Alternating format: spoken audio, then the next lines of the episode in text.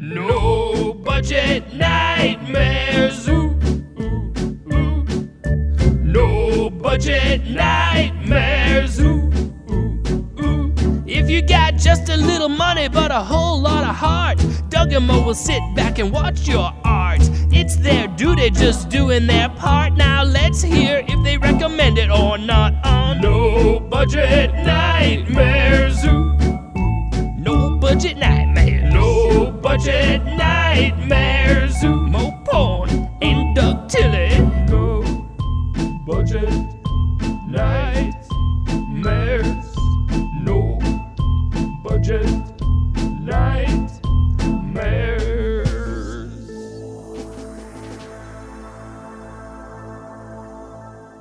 Evening, ladies and gentlemen. Welcome to No Budget Nightmares. This is Mo. He's a bad film hating while I skating all the while masturbating. That's Mo Porn, yeah. And with me, as always, is the one and only Doug Tilley. He's Doug Tilley, number one super guy.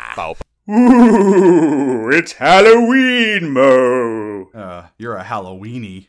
What? I was working in the lab late one night. Not bad. I was waiting. I was waiting for it. I somehow I knew Monster Mash would come out of your mouth. Oh, that wasn't Monster Mash. Well, that wasn't. No, that was a song of my own creation. Oh yeah, sure it was. It just happens to start very similar. oh, much like your uh, your your version of that Christmas song that we all love. Wonderful Christmas Time by Paul Uh-huh. McCartney. Uh huh.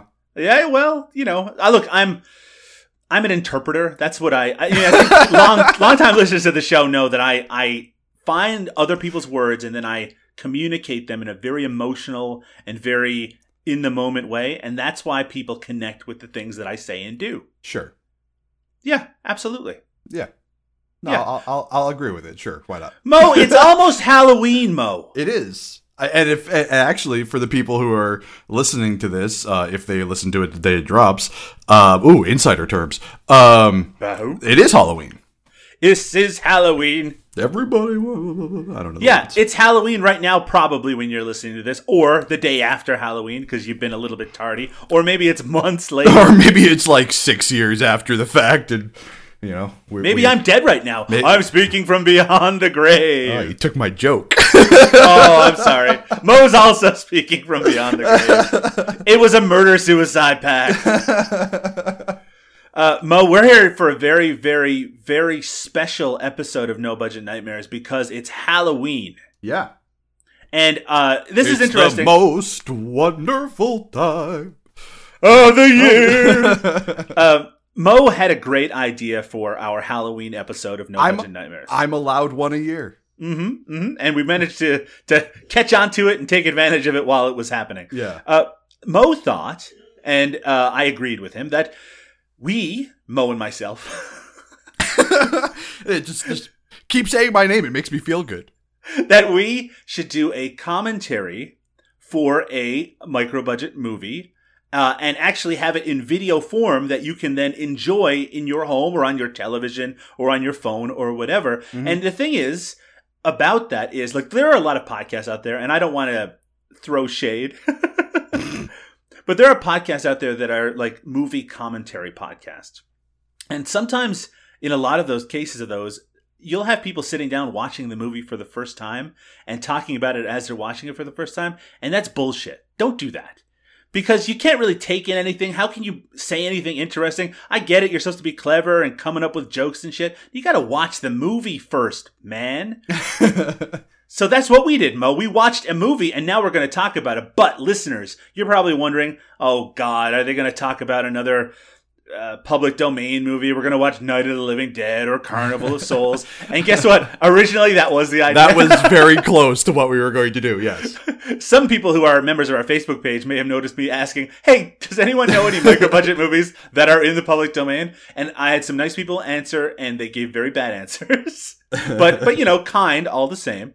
Um, and then Mo had a brilliant idea. Now, Mo, explain this idea to people. All right. So, uh, I some people know of my history with uh, something weird video and uh, the my long-standing love affair with them. Um, well, I also happen to have some minor connections, and by minor I mean I'm friends with the president of the company. So, uh, uh, so I shot them an email real quick and said, "Hey, we're thinking about doing this. Would you mind if we used one of your movies?" And because I'm such good friends with them, the, like it was like two seconds later, I got a response like, "Yeah, do what you want. Go ahead." you know. So You, you sent over the conversation, and it was very laid back to the point where, yeah, do whatever you want. yeah, do whatever you want. You know, yeah, go for it. Do it. And it's interesting because you didn't even propose a specific film at that point. Nope. I just said I I was thinking because my entire point of my original email uh, to Lisa was that I was like I don't want to step on anybody's toes, you know, like vis-a-vis, uh, uh, you know, like potential distribution rights and whatnot. Sure. And, and she, like she didn't even come up. She's like, yeah, go for it. so then it came to the point where we had to choose a movie. And in And- fairness, this was kind of the hard part. It was because uh, something weird has obviously has an amazing catalog, An and- amazing catalog. but they wouldn't. Most ninety nine percent of the movies they've released wouldn't really fit into the mold of this show. No. I mean, there's a lot of really low budget stuff, but most of it kind of veers into kind of classic exploitation or sexploitation or porn or that kind of thing. Yeah, and though like straight up hardcore. as much fun as it would be for Mo and myself to talk while a porno movie is playing in the background, Yeah. uh, I I don't know how much entertainment value would be in this. I don't know how much entertainment value is going to be in this, but well, we're I going to mean, do it anyway. honestly, honestly, if we had if we had covered Sons of Satan, the uh, the the gay porn horror film, Mm-hmm. um, that would have been an interesting thing, but that we definitely couldn't have put on YouTube. oh, that's right. That's another issue. Yeah. This is on YouTube right now. You might be watching it on YouTube, or Yeah. maybe not. Uh, and because of that, we have to make sure that uh, even when it comes to extreme sexuality, we probably had to be a little bit careful. Right, and and uh, this movie does. Have we said what we're covering yet? No, we haven't. Nope, not yet. It's it's all leading up to Yeah, that. yeah though. we'll lead up. We'll lead up to that. I'm not gonna. I'm, I don't want to be the one to burst that tension bubble. But of course, if they're watching this, they already know what fucking. yeah, they already know, right? It's in the name of the file of the downloaded version. but um uh yeah but this movie even has a sex scene and there is some nudity in it but i don't think it's gonna be that big of a deal And we can always put black bars over. it. yeah right if i have to i can censor it i suppose I'm very curious to see what happens to this YouTube video once it's up because uh, it could easily get flagged. yeah But uh, but I guess we'll. so what I'm trying to say to you right now, listeners, is if you haven't watched this yet, do it right now before it gets taken down. Uh, and if it if it comes right down to it, we can always self-host the video over on the website. right Mo, what movie did you decide we should watch? all right so i decided on uh one of my favorite directors to hate uh is andy milligan like people like to say that Ed Wood is the worst director of all time, and uh, when people say that to me, I say you've clearly never watched an Andy Milligan film. Um, so but he does have like one or two movies that I just absolutely adore. So I said let's let's do one of his good movies, and I said let's do 1970s The Body Beneath. and I had not seen The Body Beneath before. I've seen some Andy Milligan. I've seen Guru the Mad Monk before, Ooh. and um, and uh, what's the one? The werewolves are here. Oh, the rats are coming. The werewolves are here. Right, and Yeah. and so you know, I think, and but th- it's been years and years, and I don't really feel like I have a strong sense of the type of quality or lack thereof that Andy Milligan brings to his films. sure. So because I was nervous about that, I went out and read a bunch of shit. so I feel like I'm I'm kind of up on what we're going to be talking about, and I also, and this is key, I watched the movie and took a few notes. Yeah, now see, now this is a movie I'm very familiar with um, because uh, obviously I own it and I and I've watched it a bunch of times myself. And uh, back when I was doing that something weird podcast with Rue, um, we covered this. This was one of the movies we covered. Uh, we also covered Sons of Satan, which was my, like like Rue's revenge on me because because I had made him watch so many like titty flicks. He's like, well, now we're gonna watch a gay movie. I'm like, all right, we'll do Sons of Satan. Why not? I imagine you can make a case that all Andy Milligan movies are gay movies to one extent or another. Oh yeah, yeah, yeah. Yeah. yeah. I mean, have So- you ever have you ever seen Vapors? His first I movie. I haven't seen Vapors. it's it's pretty gay. Really? Because Oh, I yeah. mean, you know, you're a big fan of vaporing, right? Uh, not quite the same, but sure. All right. So, for anyone who's never done anything like this before, and I don't just mean watching an Andy Milligan movie, Uh. uh, we're going to, uh, you know, you can go on YouTube right now, hopefully, and watch the video with our voices playing over it. However, if you have a copy at home, if you want to toss in your DVD, we'll also do a countdown leading you uh, into when you should start playing the movie. Mm. Now, the frank, frankly, we're going to be scene specific in some of the things we talk about, but mostly we probably won't be because what are you supposed to do when two people are just talking for like 10 minutes straight? Right, exactly. And this is the scene where they talk. Yeah, and we don't want to just describe what's on the screen. That's another fucking weird thing about what we're doing here, Mo, because here's the thing about a commentary, a movie commentary. I've listened to a lot of them, and when people just describe what's on the screen, it's really annoying, right? Yeah. But in, in No Budget Nightmares, that's almost all we do because That's like our commentary. entire job. Yeah. So we need to kind of re- resist our natural urges. we'll fail a couple of times Yeah, too. yeah, yeah, Yeah. We're gonna resist our natural urge to whip it out and just jack off all over the screen. Halloween! Everybody scream. I was working in the lab. That's that's an original right there. Um, yeah. so uh, momentarily, we're going to count down from the number three, um, and then we're going to start playing the movie, and we're just going to talk about it, and hopefully, we'll give you some information that's interesting, and uh, hopefully, we'll make you laugh, maybe a few tears, and uh, certainly think about things that uh, you've never thought about before. you'll get it when you're high. Yeah, yeah, yeah. I, I I was going to ask you this once we started the movie, Mo, but before we do, I just wanted to get your thoughts on uh, Andy Milligan as a director, kind of generally. You've already said that you think he's one of the worst directors of all time, but when were you first introduced to his work? All right, so Andy Milligan is the director I like to call the director I love to hate. You know, like I actually am a fan of his. Like I actually like really enjoy his movies, but they are awful. Um with a couple of exceptions. I think I think my initial uh I think the first thing I ever saw was his was probably The Rats Are Coming, The Werewolves Are Here Right? um, and that would have been late '90s. You know, back when me and my buddies used to get together and watch movies and make fun of them and stuff. And uh, I mean, that was fun. You know, it's a, that's a shit movie. That's that's that's one of his fucking worst. Uh, but then you know, like uh, like I saw a bunch of other movies of his, like like The Man with Two Heads. Um, you know, which is probably his most well-known movie Sure. uh, and that I kind of love, but it's all. I'll, but I'll also f- thoroughly admit that it's a fucking shitty movie. It's a terrible movie. um, you know, and then just it just sort of like his name kept coming up and coming up and coming up, and then like once I started getting in with the something weird, you know, group, um, and that's not like a literal thing, you know, just like I mean, like becoming friends with with Sure. like, M- Mike and Lisa and those guys. Uh, th- that his name started coming up more and more, and um, I started buying more of his movies, like realizing that they were his movies, and uh, I don't know, he's just become one of those directors who's just become synonymous with like really terrible filmmaking for me. Well, I wish I could uh, add more insight into that, but like like I said before, Mo, I hadn't seen many of his films, and the ones that I had seen were years ago. So my perspective Right. is going to be as someone who's fairly new to his filmography, but also someone who has now watched The Body Beneath once already. Right. So Well, I'll mean, I. I mean, I'd imagine you've seen. I imagine you've seen the Man with Two Heads, at least that.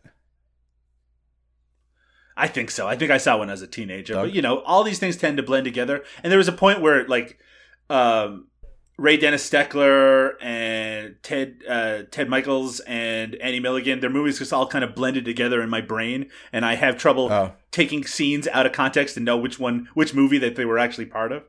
Oh well, I mean, I, f- I feel like I- is it the Man with Two Heads or is it the Thing with Two Heads? I think it's the thing with two heads, Yeah. isn't it? Or is the thing with two heads the one with Rosey Grier in it? Um, hold on a second. It feels like this is the kind of thing that we should know. Yeah, this is the sort of thing we should have thought about before. Oh yeah, yeah, that's that is yeah. The thing with two heads is is The man with two heads. The man with two heads is something different. It's No, like no, a the man, his movie is the man with two heads. yeah, I know, I know. That's what I'm saying. The the thing with two heads is the Rosey Grier one.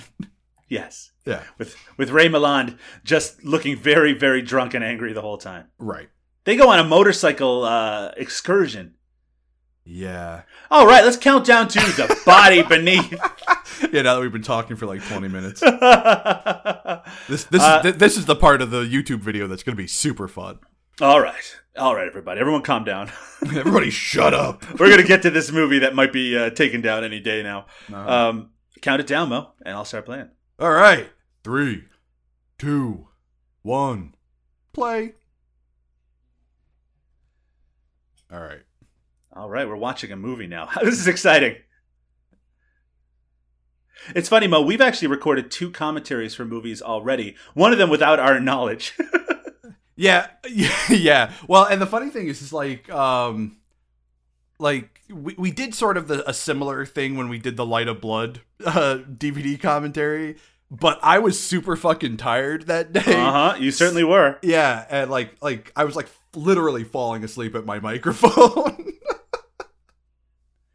Now this part, uh, Mo, I'm just gonna I'm gonna act like a real commentator right now. This is filmed Uh-huh. in Highgate Cemetery, nice. which is in the is- UK, I guess. Yeah, yeah, yeah. This is uh he did five films uh in the UK uh because I guess at some point he he he had uh, uh like a production deal set up with the producer and that sort of fell through and uh, he set up with another film producer whose names I don't fucking remember because I'm terrible. I, I know that their company was called Cinemedia, I think. yeah, just it just popped up on the screen there, Cinemedia Films. Well, I, I'm, I was I don't know how I know these things. and there's there's there he is, the man with the plan, Andy Milligan. but um what was I saying? Yeah, so he did five movies in the UK and this this is one of them. This is the best of the ones he did in the UK. There's some iffy audio. Uh, by the way, we should really point out that these this is the highlight of the movie right now. These three women uh, who are what color would you say that is, Mo? Uh neon blue, Aquamarine. aquamarine. Yeah. I I like to call them the Blue Girl group. A lot of good sweaters in this movie as There well. really are. There's a, an an abundance of of quality sweaters in this film. So, Mo, my understanding is that Andy Milligan was kind of an asshole when he was alive, and that people didn't get along with him, which is why all of his business relationships kept fucking falling apart. Yeah, that's what I hear. And and so he was working with Cinemedia, and that fell apart. So he took the movies he made and went to the U.S. and tried to show them off. Right. And one of those movies was this one, The Body Beneath. Yeah, which he used to uh, do double features of this with uh, Guru the Mad Monk, um, which I which always kind of made me laugh because they're like such similar movies. I, uh, Uh, I was I was reading Rob Craig's book, uh, the Gutter Auteur, the films of Andy Milligan today, and he said that once he was doing those double features, that they never made money because there was too many exploitation movies out then, and then someone stole his prints and just did screenings without cutting him in, so he never he, he never made any money off of this movie at all. Man, that's rough. All right, so this priest here, this is uh, Gavin Reed. Uh, what's his name in the movie? Like Arjunon, Reverend Reverend Alexander Al- Algernon Ford. Yeah. Um, I adore Gavin Reed's performance in this movie. Like he is so over the top theatric and yet still sort of like subdued, you know. It's it's it just gets crazier and crazier as the uh, and his outfits just get better and better as the movie progresses too. Actually, that that brings up an interesting point. Now, uh, th- that book I was referring to is called Gutter Auteur because Andy Milligan really is an auteur. Not only are his obsessions and interests part of his movies, but for this movie alone, he was writer, director, did the lights, did the sets, did the costumes, as you just referred to, Yep. sound and editing. Now, to to various degrees of quality. Some of the sound issues are pretty consistent in this movie, Yeah. but uh, but still pretty darn impressive. And yet, just like you, Mo, Gavin Reed makes this movie. And in fact, if it was a lesser actor, which uh, there are some in this movie, and my understanding is there's quite a few in some of Andy Milligan's other movies. Oh, yeah. that th- this would be a really hard movie to watch because he takes center stage for what good seventy percent of it. Yeah, yeah, yeah. He's he is without a doubt the like the like because when the movie starts, you see this couple here, and you expect them, uh, you know, like this guy who who uh, Gavin Reed's talking to. You expected him to be sort of the main character. Yeah. It's not at not at all. It's the entire movie is just all about Gavin Reed and the Ford family, and it's just a fucking wild, wild thing. I re- I will say that this movie does not go in the in the direction that I was expecting it to. Uh, this is also the part of the commentary. Almost every commentary I've ever listened to, there's a part where someone says, "Hey, if this is the first time you're watching this movie, turn it off now and watch it without the commentary. Yeah, and then yeah, come yeah. back and listen to us." Even though that's ridiculous, who would listen? Who would watch a movie first with us yammering over it? Stupid people. That's who. Can you rent this from the Something Weird site at the moment? Uh, um, I don't know if you can rent it. I mean, obviously you can buy it. Um, I mean, like in the, like they do digital downloads of most of their movies, and like, Right. that's, it's like five bucks. I mean, it's worth it's worth picking up for five bucks. There's a lot of weird angles in this movie too. Yeah, it's really funny. Like, uh, I guess uh, one of Milligan's big things was that um, was that he would do these crazy extreme close-ups to kind of like cut out the the scene around it because like he was working on such a micro budget that Sure. like if you did the wide shot, it would be really obvious. I also love that you know these are all obviously real locations, no sets, right? You just got to find the location. well, that's what he did with most of his movies. Like, uh, like Right. for for a lot of the time when he was living in New York, I think, yeah, when he was living in New York, he uh, he lived in a castle and basically just filmed all of his movies in that castle. Look, if I had a castle available to me, I'd have to. I'd have trouble resisting the urge to make a movie in it. Oh my right? god, I would make movies every fucking weekend if I lived in a castle. This is about the mad scientist who lives in a castle. Right. Now this is about the horse that lives in a castle. Oh, hey, there's two people fucking against a really ugly, ugly wallpaper and a picture of a car. dude, that wallpaper is amazing. Yeah, it reminds me of that wallpaper at the beginning of Dawn of the Dead, like the very first thing you see. Right. I think that's just like a, a fuzzy wall in that movie. Yeah, exactly. Speaking of fuzzy wall, we're getting to see a lot of this dude and a lot of this lady. Yeah, this is the scene that's going to get us kicked off of YouTube. Oh, I mean, I, I don't know. I've been, I've been, I've been watching it pretty closely, and so far they haven't shown anything. how about how about this? Never mind. That's something. uh, Now, this character, this female character, and her male friend, uh, this is Susan and her boyfriend Paul, yes. and they're fucking right now. And he, Paul is unawares. I'm just going to skip ahead a little. He's unawares that she's actually pregnant. Look at her foot.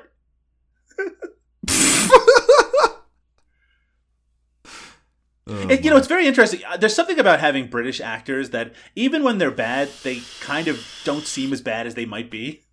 You know what I'm saying? Like, there's something about that accent that I give. Yes, it's, all in the it's all in the accent. Yeah. yep. Which is a Like, I weird can't even thing. judge like that's like yeah, like that's a very uh, you know, like Northern American thing, you know, where it's like we we we misinterpret British accents as being classy when there's plenty of of low class Brits as well. and it makes them seem smart. But these people, they could all be dumb. Maybe they're really, really. Oh, there's an ass. Now we're kicked out. We're off of YouTube. I, I've seen way worse on YouTube. Yeah, like those Sipowicz uh, compilations from NYPD Blue. Yes. That's a reference that a lot of people are not going to fucking understand at all. I'm gonna watch The Body Beneath with commentary. Oh yeah, here's a fucking 1990s NYPD Blue reference. Man, look at this room. Remember that uh, the sets were done by Andy Milligan as well. So this was his taste. Looks good to me. I'm down. You know, I heard Mo that Andy Milligan has sort of a um, the the kind of attitude he had towards humanity. Maybe that wasn't the most positive. Um, yeah, I think that would be a fairly accurate assumption. His movies, I guess, are kind of depressing. This one is a little bit depressing. Well, I mean, when you look back into like his personal life, you can kind of understand why you know he picked. How's that, this- Mo? Well, he was like mentally and physically abused by his mother. You know, although he had a good relationship with his dad. Um, but yeah, it kind of fucked him up. Like a lot of his movies have to do with like physical de- deformity and like Right. um, you know, like uh sexual deviancy and stuff like that. It's like it's just it was just regular subject matter for him, you know. So this actress is Jackie Skarvellis, and most of the actors in this movie didn't really go on to do very much, or if they did other work, it was actually with uh, Andy. Yeah. Um, well, that's because, that's because he mostly cast like local theater people. Sure, right, and and there are some exceptions to that, and we'll bring them up when we see them. But I I just felt it was so strange that Gavin Reed didn't go on to do like tons and tons more work. He Even like really should have. Yeah. yeah, yeah, just because you know, I mean, maybe he just did tons and tons of theater. That's the thing about these British people, right? They just went back to the stage I love the theater. to to dance the light fantastic and whatnot. To sleep a chance to dream. Yes, that's also a line from one of the Bards plays. Got some quality nipple action happening here. Hmm. Look yeah. at these young people. And this is 1970s. And, and actually, this is one of the uh, one of the very few Milligan films where there's not like a conniving female lead.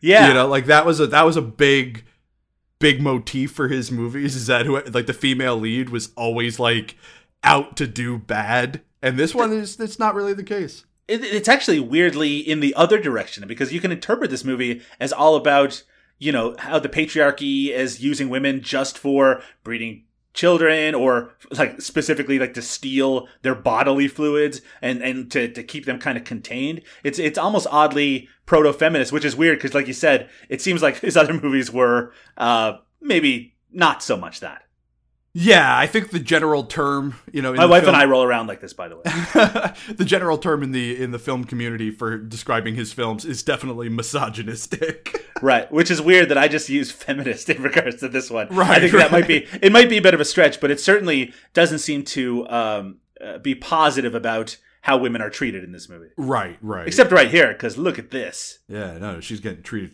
Oh, she's got a dirty mind. Yeah, but, you know, she tricked this guy into getting her pregnant. Now, she, now she's got him locked down for good. Actually, what ends up happening, and we'll see it when we get to that point, but what ends up happening with these two is easily the most confusing part of the entire movie. I'm glad that you said that because I'm going to get you to describe it once we Oh, get to it. Well, you don't need to describe it because we're not doing a, a No, no, no, no. But I mean, but even at that, like, even when you see it, like, you still have no fucking clue what the hell is going on. But that's an hour from now, so we don't have to worry about that at the moment. I'm, I'm just not going to think about it at all. I'm just gonna clear my brain, never think again.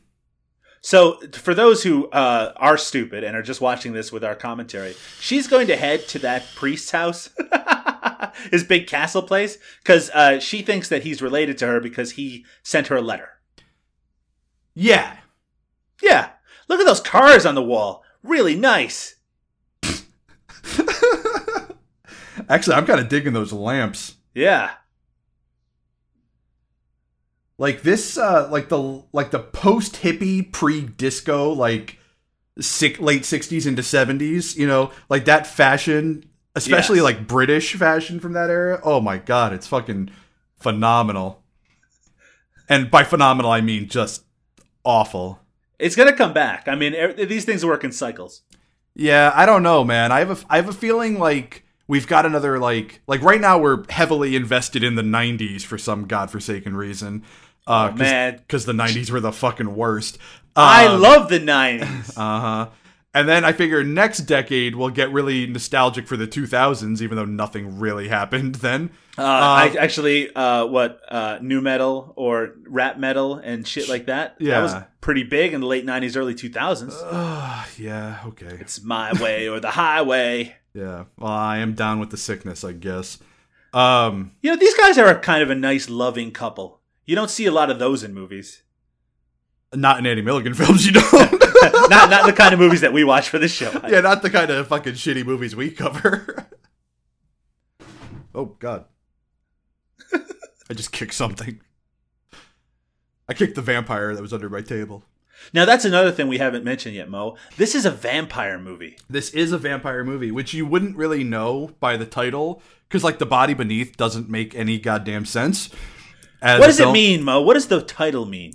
I have no fucking clue. I believe it's supposed to be a reference to the body beneath the heavens above, like the idea that Oh. uh, we're just like a shell on planet Earth, that we're just here for a short amount of time, but then we zip up to heaven and we get to spend the rest of the eternity on the right hand of the Father or something along those lines. Oh, is that Uh, like is that like a religious reference? I think so. Oh, damn. I know. See, I see. I, my like, I'm not up on my religious research these days. You know, Dude, seeing you have no Quran. well, you know, a timely reference. Jesus. But but like the idea is that because this is a vampire movie, that these vampires they're just hanging out on Earth, man. They're just eh, they're just they're just keeping the shell going, even though they don't need to. They need to go up to heaven, man, or maybe the other place. You know what I'm saying? Oh yeah, New Jersey. That's right. Springsteen Springsteen got out of there. That's why the vampires left. oh my god. I like this actress too, this uh this redhead here. I mean Emma she's not, she's not Jones. she's not good, but you know, I like her. Emma Jones. Me and Mrs. Mrs. Jones. That's pretty good. That might get us kicked off of YouTube too. I don't think so. We get Let- cease and desist. All right, so now here we've got the uh I've got a Uh, hunch I know this actor. oh my god. Uh yeah, because you can't have like a monster movie without like the hunchback, you know, henchman, and that's Spool. Spool, which is a great name. which is a great name. I love these vampire chicks' dresses, which I'll tell you, undoubtedly in, the- in this particular scene, that makeup is a little bit shaky. oh, it's fucking awful. It's fucking awful. That's why I. I mean, look at her hand. Um, but these these blue vampire chicks all uh have great facial expressions too. yes, they do. Uh, there's one that's gonna come up soon that that I'll I'll point out when it happens, but it's my favorite facial expression in the entire fucking movie. Um, but yeah, but Andy Milligan, like when he wasn't directing, he he actually ran uh like he was a dressmaker, hmm you know. So like it's like I love the like the fact that like you you see these big wild dresses on here and like you just know that he made them. Ow. It's uh We'll talk about we'll talk about the actor who plays Spool a little bit later. He's actually probably the person in this movie who's went on to the most substantial career. Uh, though what I wanted to bring up is that a big what he's most known for in the UK, uh, his name is Berwick Kaler, I guess, uh, is doing pantomime. Do you know what pantomime is, Mo? No. Well, tell me what it isn't. well, it's not people talking. No. No, oh, that's right. It's it's the opposite of people talking. That's very Yeah, good. yeah. You're See, making a was little being- clever remark. I was being clever. Well, I think in the case of Berwick, which is a very interesting first name, by the way, uh, that he like dresses as a woman and I guess fools around and he's very funny. The the people in, in the UK they love pantomime. If you're a listener to the podcast, then I'm sure you can confirm that people love to pantomime things in the UK. But that, this is, sure. this is what he's most known for. But he still acts up to this day. Huh. Yeah, I know he's successful. Spool, who would think? Though I think his, actually his performance here is pretty good too. I think he's pretty good in this, you know, like he plays a fairly like sympathetic you know, sort of character. this is what the out of doors looks like in this movie. Yeah, this is this is what we like to call day for night. it's very blue out there. There, I will say that for the most part, um, the technical specs on this movie are fairly, you know, up, com- compared to some of the other ultra low budget exploitation movies at the time. I think it actually holds up pretty well. Well, this is one of this is one of Milligan's most what you would call cinematic films, like where he actually like Has a like story. yeah, he, it actually has a story. It actually sets up shots. It actually like does things that like quote unquote real movies do. Um, you know, Miss Ford. I'm sorry. I love I love this actress's accent. it just really makes me laugh. oh, Miss Ford. I feel like what they do with this particular character is really interesting. Yeah, yeah, Uh, yeah. Uh, just uh, and again, we we don't mind spoiling a little bit here, but what happens is that uh, she realizes that that Miss Ford here, that Susan Oh, is is is basically going to be captured into this large building, into this house, and she doesn't want anything of it. And because she speaks against uh, the Reverend, he calls her a slut, and then he fires her, and then he ends up killing her because women are in in the again in the perspective of this movie, women when they're not serving men, then they must be punished. Or in the uh in the '90s lexicon, bitches be tripping. Yeah, Yeah. yeah. These are nice locations too. Like, I mean, I don't know how he got access to some of this stuff. I guess, like you said, if he lived in a castle, he must have had some cool friends. That Andy Milligan. yeah, I think this is his home. Oh, really? Yeah. What do you think those books are then? Um, probably uh, homosexual erotica. Now, why would that be, Mo? I would just assume. Well, oh, pff, all right. You know, another thing that Andy Milligan uh, is into, according to what I read, was uh, S and M, he was very much into S and M. Yes. and that I actually feel like you can see echoes of that in this movie if you're looking for them. Sure. And we'll talk about that when we get to it. Do you know that movie A Knight's Tale With Heath Ledger. With Heath Ledger, the late Heath Ledger? Uh, Berwick, yeah. Berwick Kaler, who's in this movie, uh, he he's in that movie. That's that's a weird connection. He plays a man in stocks. Guess doing some pantomiming or whatnot. oh, look at me! I'm in stocks. See, that's my idea of like a verbal pantomime. Ah, I see. Can't see it on film. So the Reverend, the Reverend and his wife, his wife does not. Is it that she doesn't speak, or she just only kind of speaks to him? I yeah. I she doesn't really talk. He's really good. I love. Now- I- yeah, like I like I'm. I'm uh uh. Enamored. yeah, yeah, that's I don't know if that's the right word. I like it's just whenever he talks, like I really want to listen to what he's saying because I just love his performance so much. Oh, Miss Ford. Do you think as well, Mo, that this movie is being somewhat critical of uh, religion, organized religion, or the Catholic Church? I don't think it's intentionally doing that, to be honest. Uh, I mean, it probably is, but I don't like as far as I as far as I recall, like like Milligan's politics didn't really venture too too far into the like religious. Sure. Um, you know, but uh, but yeah, I mean, you could definitely see the hints of maybe some disdain for the church, you know, in this movie. because in this case, he's pretending to be a reverend, Right. and he's really like a con man, right? And he's just using people until he drains them. Figuratively Literally, and yeah. literally Yeah. uh, of all he can use, and then he moves on. There's a like my favorite scene in the entire movie comes near the end, and we'll we'll we'll point it out when we get to it. But it's when the Reverend kind of hints at the idea that maybe he has a conscience, which I thought was so interesting. There's there's a Oh, lot yeah, of yeah, yeah, yeah, there's yeah. a lot of really interesting stuff in this movie that's just kind of hinted at or brought up briefly. Like uh, there's a part where he talks about how his blood pressure keeps getting higher, so they put leeches on him, and it's like, what does that refer to? But it doesn't go anywhere. Yeah. Oh, Alicia. I also love that like these are vampires, but they're modern vampires, right? And Yeah. ki- kind of non-traditional in some ways. But then one of the big turning points of the movie is that the Reverend isn't able to be seen in a mirror, and like I didn't even know that for this particular strain of vampires that that was even a rule that that would be applicable to them. Yeah. Is he a Nazi? You think? I what?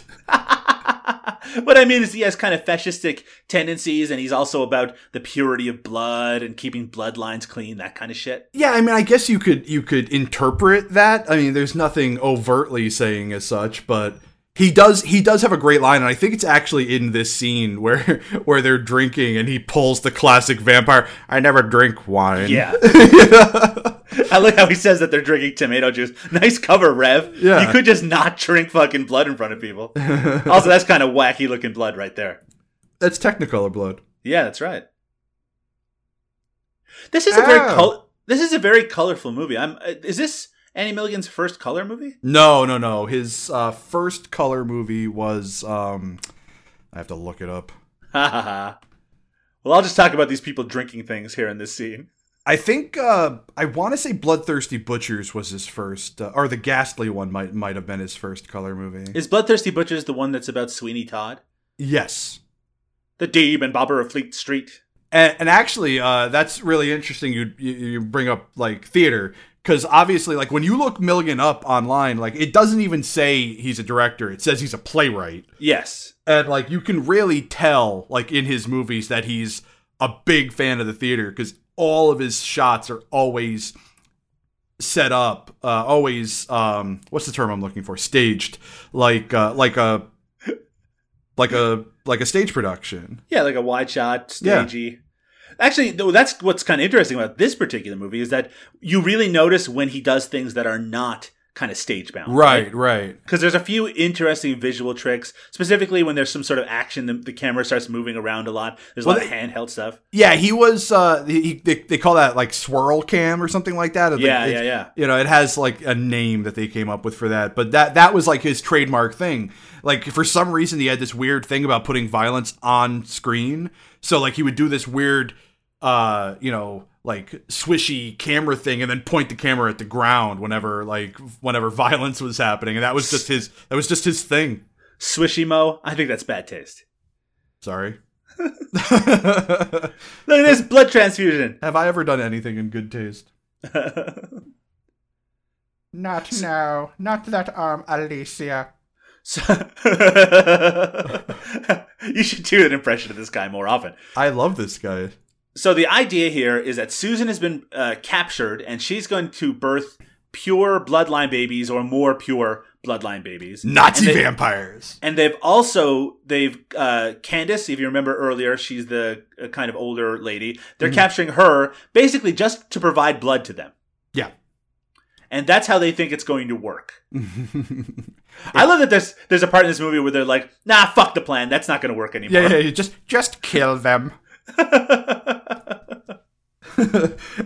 I love the I love the line where he, where he's explaining to uh to to one of them like how it's gonna work. It's so great. It's like we'll keep you in the attic, and if you are good for six months, we might grant you immortality. I like how at that point, she, like the, the one he's telling that to doesn't know what's going on. The woman, and she's like, "What?" He's like, "Oh, don't don't concern yourself with the details." It's like, there's that's just a little carrot for you. I also like that Spool is apparently like a great cook, but we never see him actually cook. right, right, right. Oh my god! Oh, you're that, man, that bed is fucking amazing. Yes, it is. Oh, I want that so bad. Really, you want to have angels on your bedpost? I kind of do. think about that when you're jacking off. Well, no, man. Like I have a, I have, dude. Are you kidding What, me, man? what if they turn slowly towards you and little tears fall down from their eyes? Yeah, I should. Uh, I I should show you some of the religious art that I have in my house. like I've got a big fucking picture of Jesus that hangs like right in eye line to my bed. It's fucking great. I had a great, like a giant holographic picture of Jesus that I picked up in Toronto that I had in our bathroom that, that you'd be staring right at when you were taking a shit. But if you looked at it, like if you moved over to the left, it was a slightly different expression on Jesus' face. But that guy approves of everything. Yeah. Spool! Spool. You ever meet a hunchback in real life, Mo? Uh, yeah. Well, don't elaborate. Let's just move on. Yeah. No. I'm not into uh, exploiting the disabled. I was just asking a question. yeah. Uh, yeah. No, I mean I have. It's you know not a big deal. I wasn't trying to suggest it was a big deal. How did that person come to their affliction? Uh, I think they were just old. Oh yeah, that doesn't count. That doesn't. I mean, as you get older, you turn into a letter C. Everyone knows that. it took my wife a lot less time to become a letter C, if you know what I mean. ho ho! Mo, the uh, tagline for this movie is "sexually rampant ghouls, depraved souls, and blood red roses." Almost none of that makes sense for this movie. hmm Yeah, I don't really know. I mean, there are some roses, but uh, it doesn't really fixate on their color. Yeah. And Also, they're most roses, you know, you can get white roses and yellow roses. sure. But but you know, you, I think most people when they think of roses, they think of red roses or black roses, like the movie. uh-huh. Since we're having, like- Yes! oh, there's the greenies or the I- blueies. I love these ladies so much. I love how I mean, it really is amazing to have them in these bright Technicolor, like three different colors, just like uh, Cinderella's sisters. Yeah. These are like the weird sisters. Yeah, I think actually. Oh, oh, does- costume change. Costume change. that is amazing. That kind of cardinal type. That's a good look. Oh, you know, it's a, such a good look for him. I could probably command people around if I dress like that. Out of this room. I need to talk to Susan. I like how he like has to stop them from maybe killing her. I guess. You know, I don't know if Gavin Reed is a good actor. He's just really good for this particular role. Right, right. I shouldn't say. Uh, I I shouldn't speak to about him in like it's the present tense because unfortunately he's passed on. He has passed on, yeah. Spool, leave us alone, Spool. What are you doing to that bedpost spool? I'm, I, I'm enjoying it. I like the angel. I just like that you had this giant castle and you got these weird paintings that are just landscapes everywhere. Oh my god. He's doing the hard sell. While we're having this this uh, this talkie scene, I'm going to read uh, a little bit from. There's an article on Bleeding Skull called "A Celebration of Hate: The Horror Films of Andy Milligan," and there's a paragraph that I think kind of sums up his attitude a little bit. Okay. It says, "The late Andy Milligan was not a genius. Rather, he was a flawed and obsessed human being, self-destructive, darkly sadistic, sexually twisted, egotistic, and altogether unnerving." There's only one thing that sets Andy Milligan apart from a flat out degenerate an obsession with channeling his neuroses through film. That's pretty accurate. Well, I love the idea that, like, especially again, at, before we started recording, I was talking about that in my brain, I conflate his movies with some of the other micro budget or really low budget exploitation filmmakers of the time. But what makes this movie way more interesting in a lot of ways, even if they're not necessarily better movies, is that there's so much of the director in it, right? He really was an auteur. He Yeah. puts a lot of his his you know the, the fact that, that it it can be kind of unpleasant how personal some of his interests kind of work into the movie. Uh, that just makes it more interesting, right? Right, right, right. Exactly. And I, you know, he must really love his real fetish is just two people talking forever. Susan, I told you. yeah, this is this is he's getting kind of eugenicsy here. Oh yeah, without a doubt. Doesn't he also say something shitty about the Irish? I think he does, like talking about getting out of Ireland. Also, that bloodline goes back how many centuries? Like 20 centuries? yeah, something like that. Oh, I could listen to him talk forever. He's talk he's talking about how like generation after generation that the bloodline's getting weaker and weaker. And I was hoping he was gonna start talking about millennials. They don't know how to cut down a tree. you ask a millennial to change a tire, they don't know what they're doing. now that accent turned almost into Werner Herzog for. Yeah, it did, did for a second there. Yeah, now he's talking about how uh, when she was unconscious, they like were really examining her, and you know what that means. Mm-hmm. It means they were touching her naughty bits. Yeah, that's right, and that's not cool. And he, she should have asked for consent, and she probably would not have given it to him. Right, but we at least we know that if uh, that if uh, Reverend Ford ran for president of the United States, you know, he would come close. What if Rob Ford was part of this Ford clan? well, they do talk. They do talk about going to America or Canada. So I that's mean, right. You know, It even says that they have like a, a group Oh, oh, already oh, in look, Canada. Look, look at this. Look at this. I will say that if you have a wife that has one of those ribbons around their neck, it's not good. There's something bad happening. Yeah, it means there's a really good chance she was bitten by a vampire. It's really only one of two things. Either But I, was I was by a talking vampire. about the, I was talking about the the uh, the hair on the lens. Oh. hey, look, that's just details, man. I know. I love that shit. But yeah, so it's either that she's been bitten or if you pull that ribbon, her head will fall off entirely. Which some people might uh, recognize as the uh, ending part of one of those scariest stories you've ever heard stories, Yeah, right. or scary stories that tell in the dark. I uh I had I really liked those when I was a kid, but I tried reading them again recently, and they don't hold up. They freak, they freaked me out, man. Like they really did. Yeah, some of them did. I I guess when they're not a cliche, that makes it a big difference too. Like the Sure, one with sure. the hook on the door, and the one where the killer's in the back seat, and the guy in the truck is trying to let her know by flashing his lights and shit. It's like, hey, that's scary, and then you realize that people have been telling that same story for like fifty years, and it's Right, not really right. scary anymore. So I I love this idea, and this is in a lot of different vampire movies, is that when you get turned into a vampire, you just kind of become only interested in vampire shit, and you just become like a distant asshole to everybody else. Right. Well, that's that's kind of that's kind of actually what I loved about um what we do in the shadows. Right. Is how like they're they're vampires, but they're not like just into vampire shit. Like they like go to clubs and it's uh, it's a fun movie. Oh, look at this! I just love. She's like, go Oh, take a my- bath. I gotta look at my neck wound. Yeah, you see the big smile on her face when she turned around. Like, I'm so happy to be a vampire. And this is this is this is what I think my wife thinks about every day. Let me poison his tea. While he's in the bath. yeah, Jill checks her neck wound and then, and then poisons you. uh, I was reading in that book. Uh, Oh, look at this handy dandy poison bottle. Who gave that to her? I guess it was. Uh, I guess it was the Hunchback. Um, I was reading the the suggestion that the usage of the name Ford uh, in in the family name in this movie might be a reference to Henry Ford and uh, the assembly line kind of structure of work in the United States of America. D- Do you think that Andy Milligan put that much thought into? Hey, it could be subconscious, man. Maybe You don't know what he meant. that's true. I mean, and he, you know, he's been dead for a while, so it's kind of hard to ask him directly.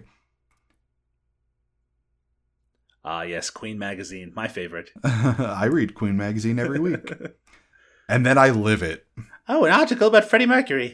Oh, Uh, it was a great five minute bath, honey. I'm just gonna stare at my barrel chest for a little while. like you, you're right. It did kind of set up this guy to kind of be one of the main characters, but he is completely a non-entity in this movie. Yeah, he The- without a doubt. They His give him is- this. They give him this great sweater. you know he likes getting his back scratched. He Who loves doesn't? it, in fact. who doesn't? And she's like, "I'll scratch your back while I poison you to not death, but almost." Allow me to exfoliate.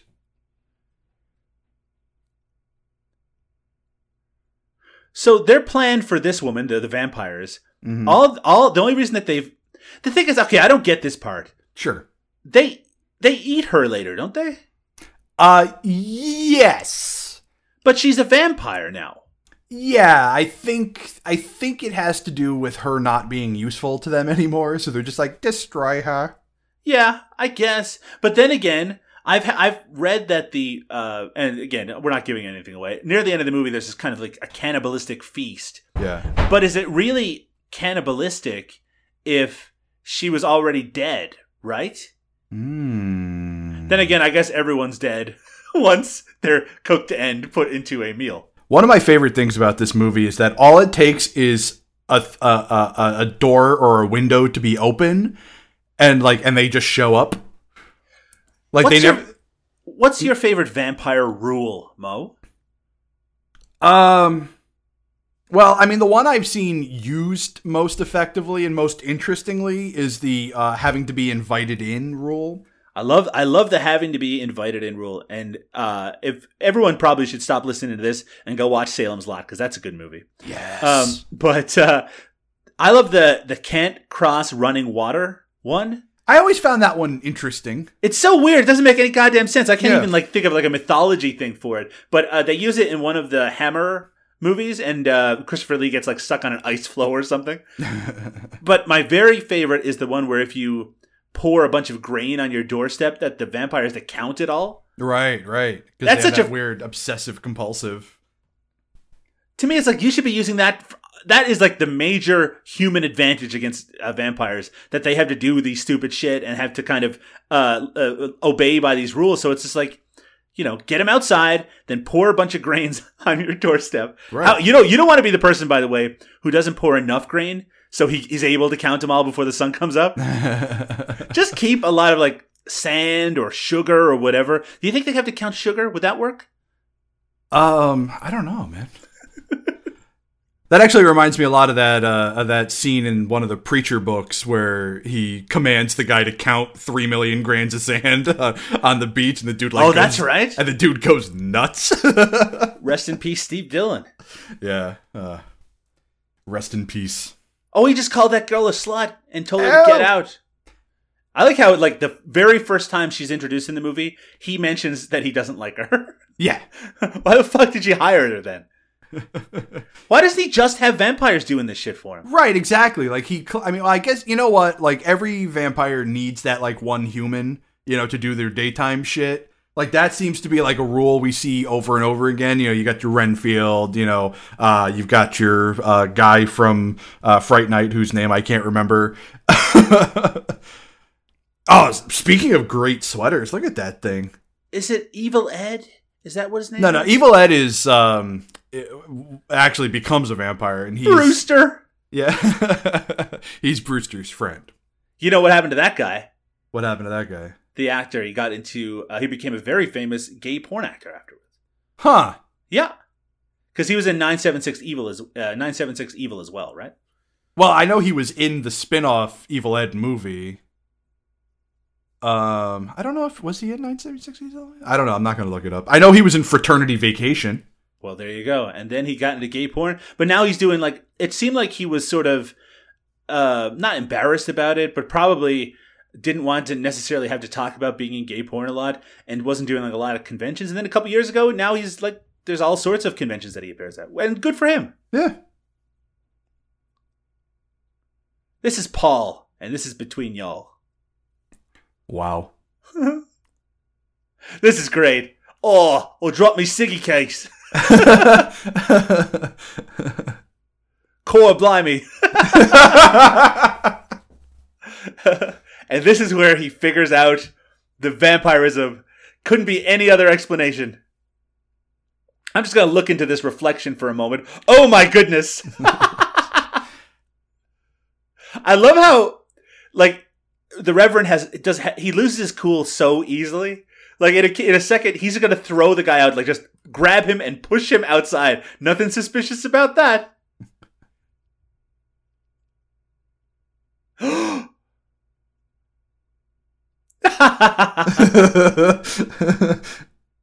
Get out.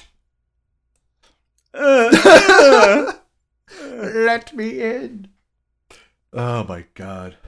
Oh, yeah, this there's a, there's a few movie's sequences in this movie that are pretty damaged up, as well as you can see. Yeah.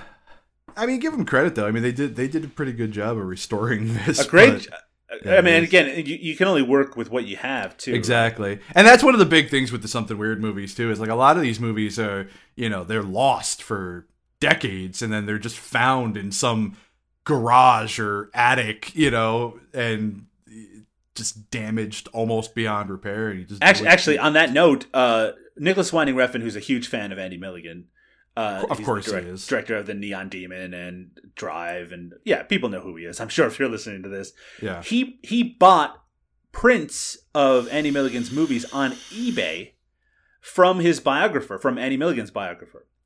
He was selling them on eBay. Uh, Nicolas Winding Refn bought them, and then he, um, I guess, he put up some money to have them put out in the, the UK through the BFI label. Um, and, one of those movies was actually The Body Beneath. But what's actually kind of extra interesting, because I'm throwing out all sorts of great tidbits, is that that print that he had had some damaged sections. So in order to have a complete print for them to uh, distribute on, uh, I think on, on Blu-ray over there, uh, he contacted uh, Something Weird, and they helped him put it together. Nice. See, like she would. It would seem like really bad timing for him to fire that girl just so she can help Paul. Right. God, look how fucking tight this this shot is. By the way, she crosses herself. Oh my god! I just realized the reason they don't have any mirrors in their house is because they're vampires. Oh, what a conspicuous place for us to have this conversation. Hmm. they're they're conspiring against me. I love how certain scenes in this movie too that they just kind of cut off in the middle or just fade out like a it's going to commercial. Yeah, yeah, yeah. It's not a very violent movie. I mean, there are a couple of violent scenes in this movie, but uh, it's uh, it's it's certainly not like I wouldn't call it a bloody movie. No, no, no. This is definitely one of his most like story-driven films. Most of his shit is is just exploitation and violence. I like that the setup is fairly like we're. I think if you're watching this, even if you're not familiar with his work, uh, even if you're just kind of used to watching exploitation movies, you're like, oh, I see where all of this is going. All the pieces are, you know, the vampires are trying to uh to, to kidnap these women. We have our heroic man here. He's going to somehow, you know, get Susan. He's going to stop all the vampires, and it doesn't play out like that at all. At all.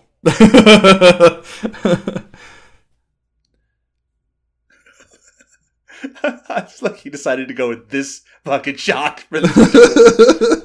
uh huh. I can see what's happening here. yeah, yeah, yeah. I can make out details in this blurry shot. Like, like I, they go through like the entire layout of this big castle-y place that they're in, or this giant house. But I couldn't tell you like where the rooms are in terms of uh like which ones are next to each other. It's like I'm going to where Susan is. Okay, that's fine, man. Just get there. Right. They're also very bad at sneaking around. Oh, I think. Oh, I think she's in there. Why didn't he go to the Bobbies instead of trying to sneak in? Oh, they don't like being called bobbies, man. They don't. They, they, have, they don't like being told to take the tit off their head. Watch out, Paul. Schmack. Yeah, there we go. There's There the we camera go. movement. Yep, that's what we were talking about. Ugh. That only happens like two or three times in the movie. I love that the Reverend's wife she knits in all of her scenes just to set up this part. Yeah, but here's the thing. She knits in all of her scenes to set up this part. Like that doesn't happen in other like low budget films. like they'll just have her knitting for no fucking reason. Oh, there it is again, back to back. I feel like she stabbed her in the chest just then. I don't know. Yeah, If it, it certainly looked like she stabbed her in the chest and then, you know, got her. There's her eyes. Next back time on the Buddy Bitty. I like. I remember when I was watching this. I when it went back to this character, I was like, "Oh right, that's right. She's in the movie as well." oh yeah, there's another woman who exists. Yeah, she has a very small, uninteresting part. But right now, I'm doing low carb mo, and that bowl of oranges looks delicious to me.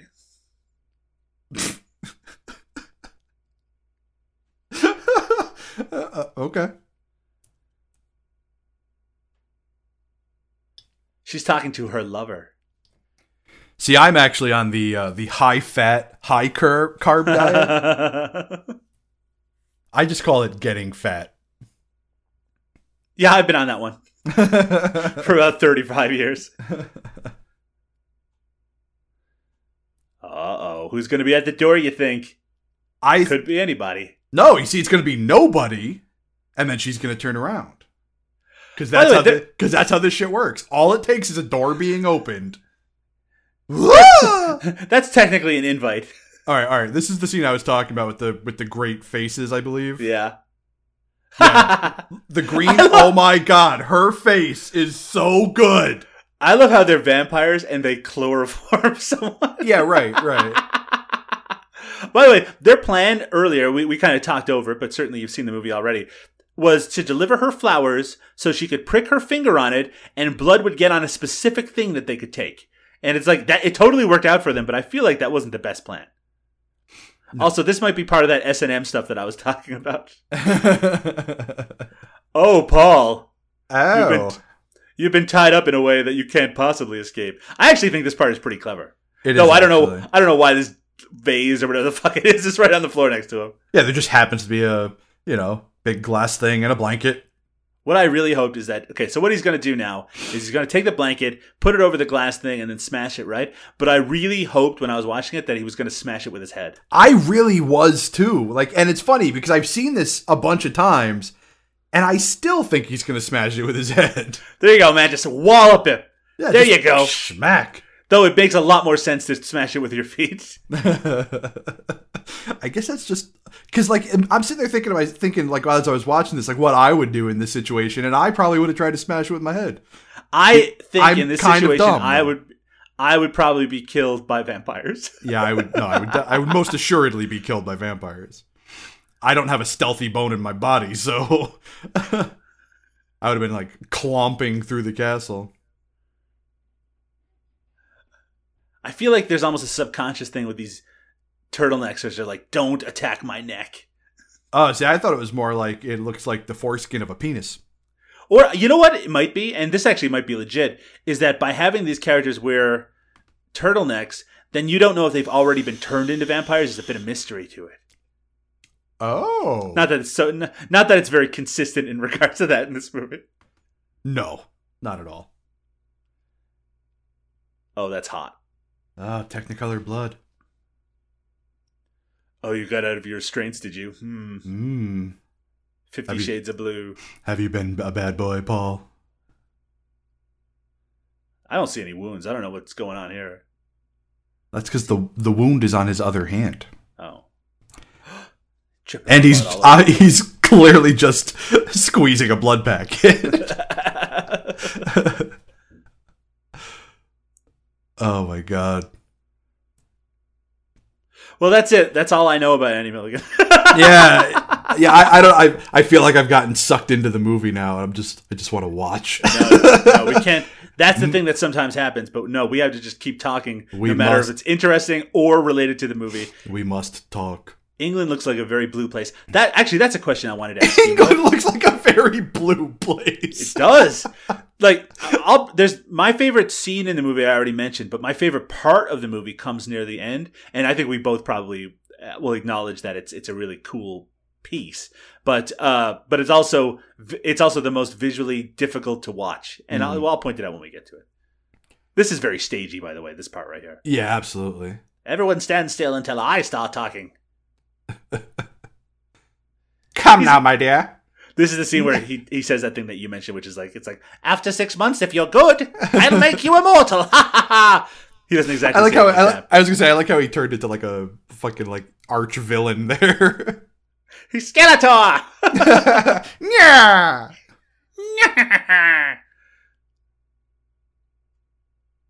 yeah. See, I mean, I think that there's like he's supposed to represent some sort of patriarchy type thing. And he's Right? very he's very menacing. Like he like I feel like his presence like it's it's he's a very menacing character. I got a question for you, Mo. How come no one else turns blue when they're turned into vampires? Maybe it's a stylistic choice for them.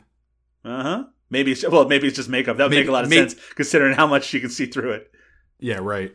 Maybe they're uh, avant-garde vampires. We're vampires, but we really love Andy Warhol. Now you're being sensible. This movie has a downer of an ending. I know I'm jumping ahead about uh, 30 minutes or so, but like it- it really it makes you feel like oh something's going to happen to stop them from traveling to the US and starting a new vampire colony that's going to like fuck everything up. But no, they just go and do it. Yeah, and then it gets even worse too because like you have the whole other thing that happens, which we'll talk about when it gets there. Yeah, we can't really spoil it, but it doesn't matter. We'll talk about it when it gets Yeah, we'll talk about when we get when we get there. Now, here is a question, Mo. Her deal here is that she's going to provide blood for them. All she has to do is sit in a room and read and eat and um, not use the internet because it's not invented yet. Right. But uh, she'll just hang out for six months and then they're going to maybe make her immortal. Would you take that deal? Probably not. No? You don't like reading very much? Of course, my other option is death, so maybe I would. I'd, you know what? I'd have to check out what variety of stuff Spool makes, right? right, right. I need to know what the, the menu is because, like, if I'm, you know, If it's meatloaf three times a week, I just don't know if I can handle that. yeah. Though, again, with my low carb diet, I could probably uh, physically uh, handle it. Do you think women are hotter when they're blue? Um. Yeah. Sure. Why not? I don't think that's a sexist question. I think it's I very legitimate. Look, that woman's hands on the left, they're not blue at all. No, I and like uh, that's that's like a recurring theme where it's like their face and chest are all blue, but then their hands are either like half blue or not Maybe blue at all. maybe that's where the blood pools after death. oh maybe. I've There got there a blue go. house with a blue window. There, that's where he says it. Yeah. I can't explain now, but I love the way he says Alicia. My wife, Alicia. My wife. My wife. this is great too. This is fucking great. Like, watch what the woman does with the bottle. Okay, so she jams the thing into her, and then she just puts it down. Yeah. it's not gonna work anymore. Oh, they're drawing blood. Never mind. It actually totally makes sense now. Yeah. Never Though I don't know why she was lifting it like that in the first place. Yeah, yeah. I guess to get the air out of it. I thought, I thought that they were injecting her with something. Right, because that wouldn't make any sense, but I can Yeah. see why you would think that. Yeah, yeah, yeah. Ah, Spool, the detective. Spoolock Holmes. blood. This looks like Chris's blood. This tastes like Chris's blood. I was almost a Jill sandwich.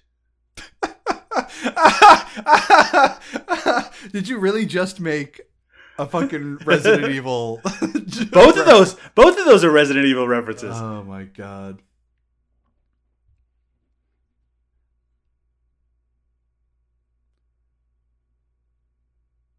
I love how excited Spool is. I like that there's kind of a tradition in some horror movies to make the hunchback slightly sympathetic. Though, though not in Frankenstein. That guy's an asshole. Right. We belong dead. Look at those facial expressions. Spool had it kind of hard. It's kind of interesting to think about uh, Andy Milligan's relationship with his mother, and then when Spool tells his backstory. yeah, right. Spool, just- Spool's backstory is fucking tragic as shit. So what happens is Spool, uh, I guess he loved his father, but his mother died and his father remarried, and his stepmother hated him, and her son from a previous marriage also hated him and pushed him in front of a bus. And broke his back in three places, And then, Uh, they, and then they abandon him. and then they abandoned him because who wants a son that's all broken? Yeah, right? Come on, Paul. No one's gonna see that bright blue shirt moving around in the darkness. I like how this is all a big trick on Spool's part. It's like, yeah, go in there. Ha ha, fucker. Click clock. Ha ha. The key. Except, except, oh, I guess he must have left the key in the door. it's funny because like a little while ago he was outside of her door and said her name and she saw she must have heard him right Yeah, yeah, and, yeah. and now he's in the room but she must have she just went to sleep afterwards Sure. I like how her her eye makeup is immaculate every time she's on screen. Like it never gets messed up. Right. She was just sleeping, yeah but her eye makeup is perfect. I woke up like this. Hashtag I woke up like this. Let me put on this camisole slash dress. Zip me up, Paul.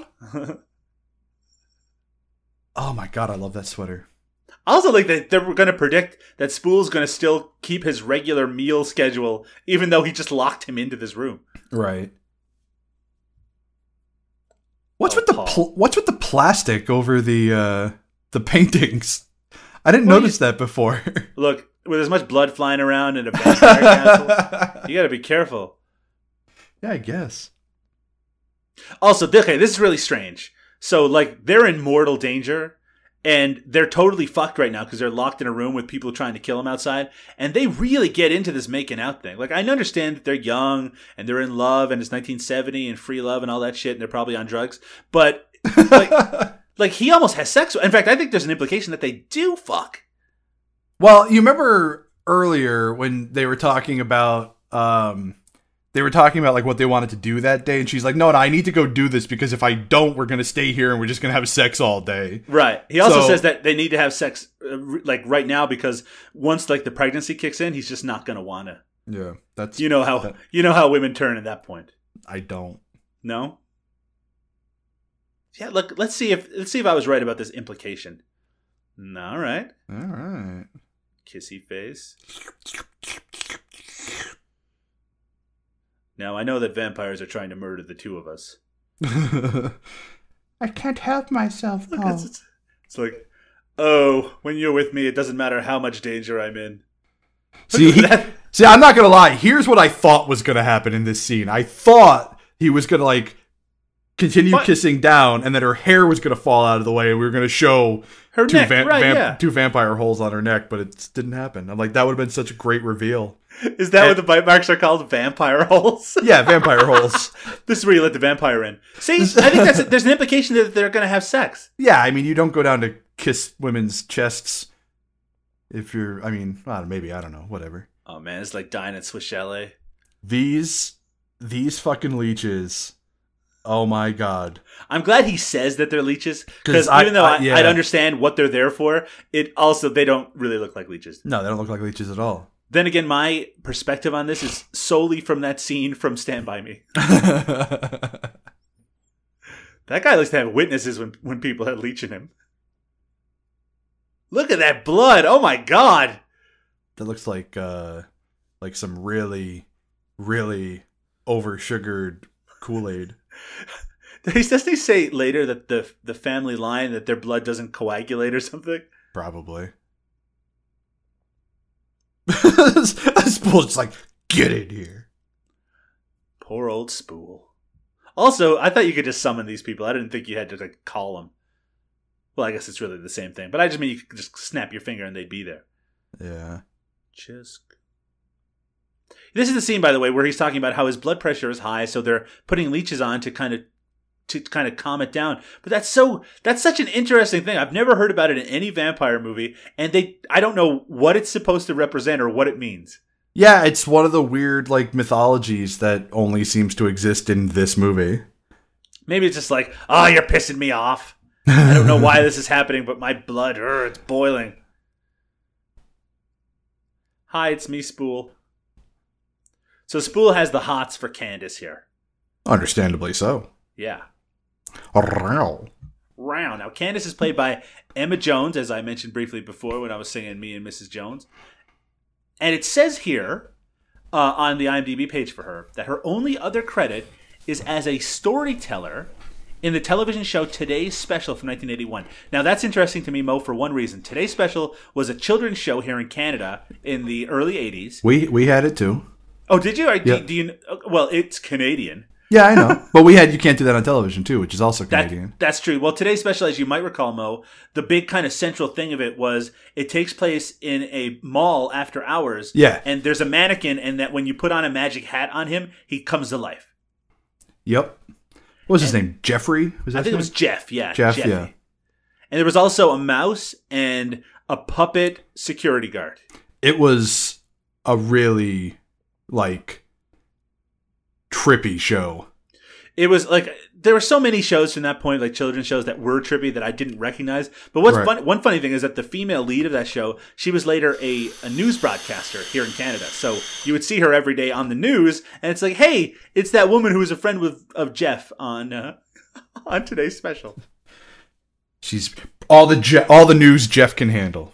Another interesting fact about that is that the guy who played Jeff, the mannequin, Uh-huh. he later became uh, the Phantom of the Opera on Broadway, or if not Broadway, at least the Toronto production. Huh. That's right, the Phantom of the Opera. I hope they He- fixed it. I hope they fixed his hair for that. His Phantom hair his, his hair was rough. it was a different time, though. It was a different time.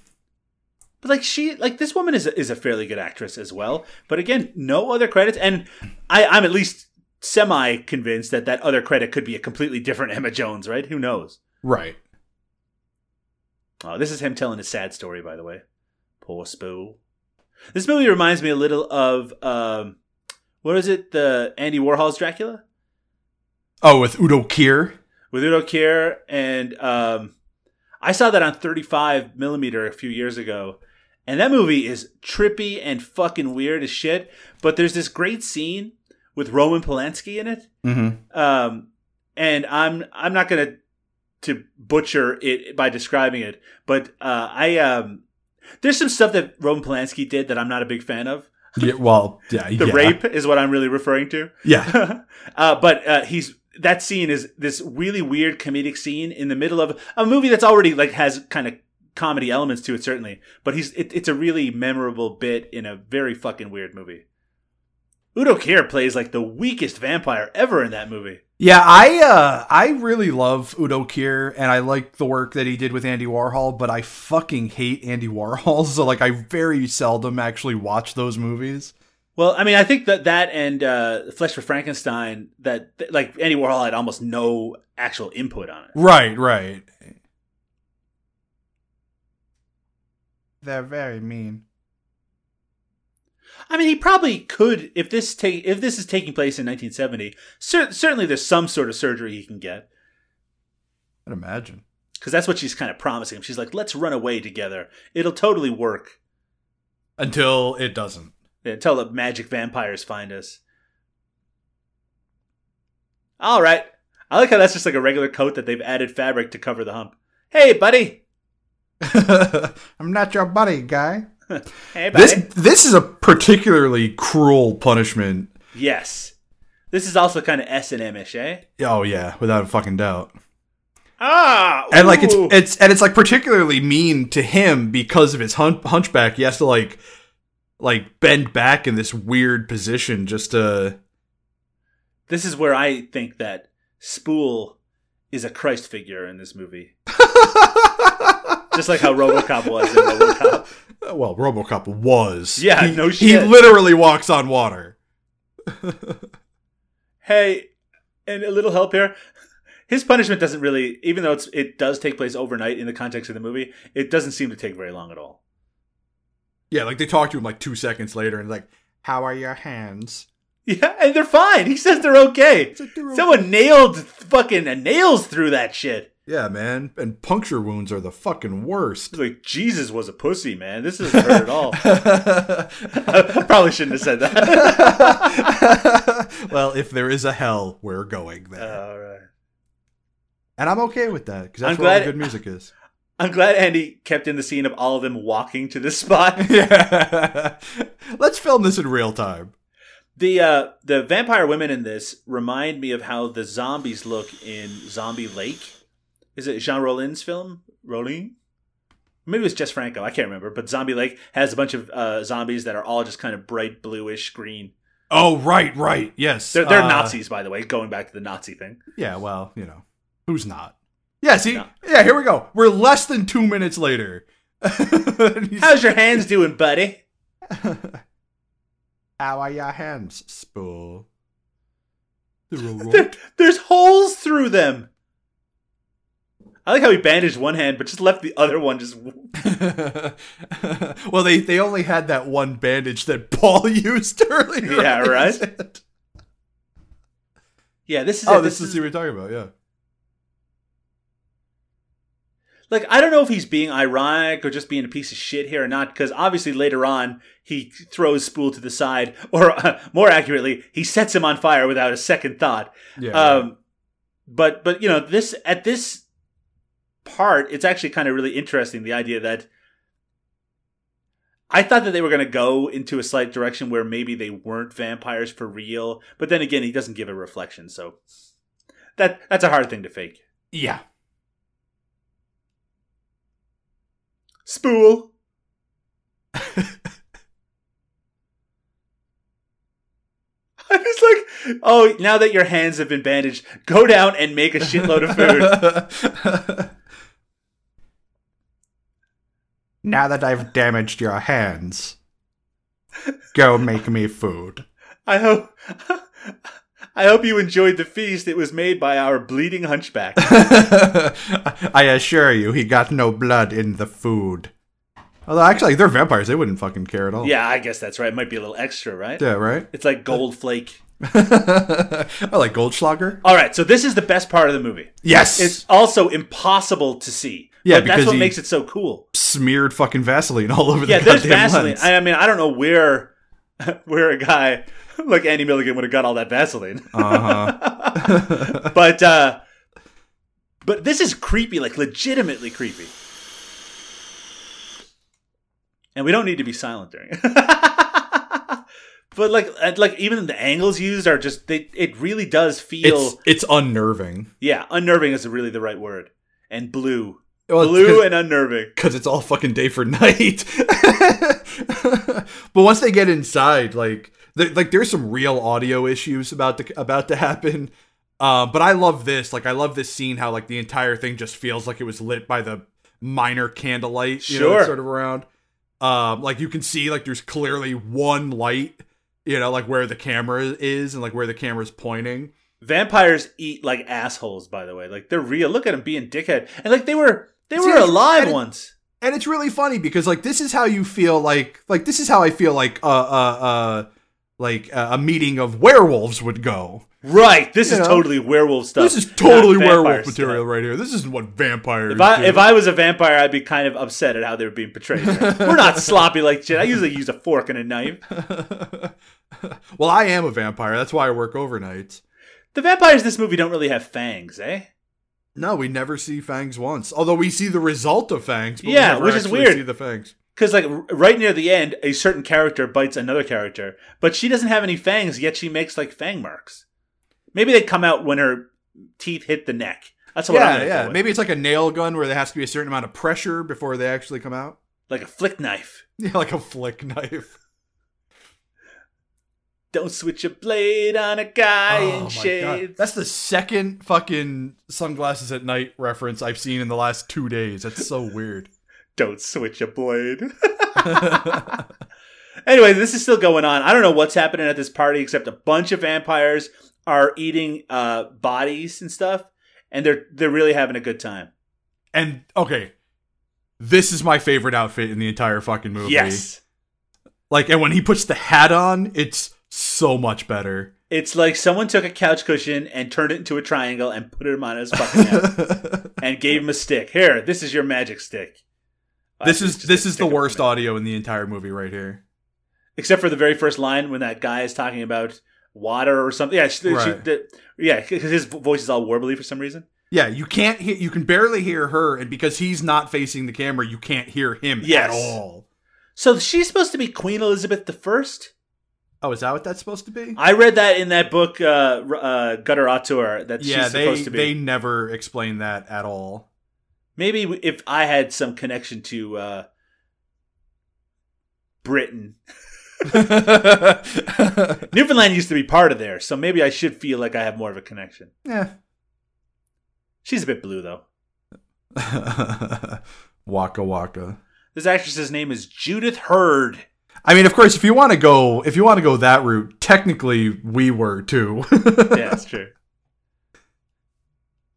Then you guys had a fight. and we won. We won. We won. That's from uh, the musical Hamilton.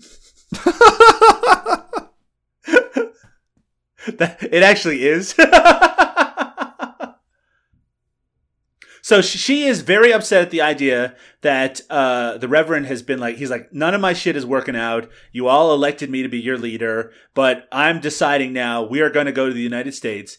And she's really against the idea because she says that the United States is full of what uh, religious fanatics, perverts. No, not perverts. I think she'd like perverts, but she says that like they're total sickos or scumbags or something. Yeah, I'm waiting for her to say it. And you can definitely tell that she was a stage actress because Yeah. man, that that projection. Here we go. Here we are.